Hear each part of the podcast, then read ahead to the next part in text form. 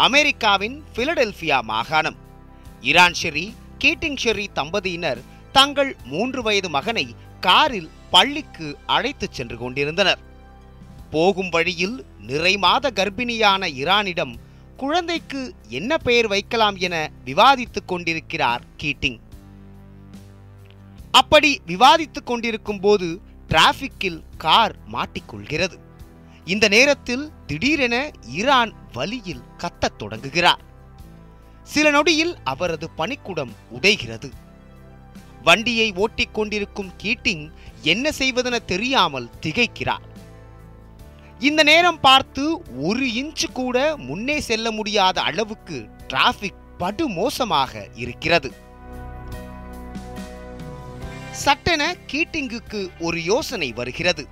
இந்த டிராஃபிக்கில் மருத்துவமனைக்கு போய் சேர முடியாது என முடிவு செய்த கீட்டிங் டக்கென தனது டெஸ்லா காரில் ஆட்டோ பைலட் மோடை ஆன் செய்கிறார்.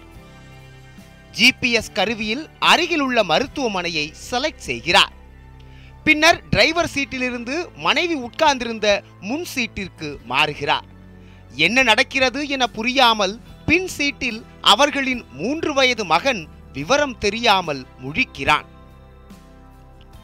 மனைவிக்காக மருத்துவராகவே மாறிய கீட்டிங் இரான் மூச்சை நல்லா இழுத்து விடு பயப்படாத நான் இருக்கேன். இதை மீண்டும் மீண்டும் சொல்லிக்கொண்டே மனைவியின் கரங்களையும் பாதங்களையும் நன்றாக தேய்த்து விடுகிறார். உச்சகட்ட வழியில் துடித்துக் கொண்டிருந்த இரான் காரில் உள்ள ஜிபிஎஸ் திரையையே விரித்து பார்த்து கொண்டிருக்கிறார்.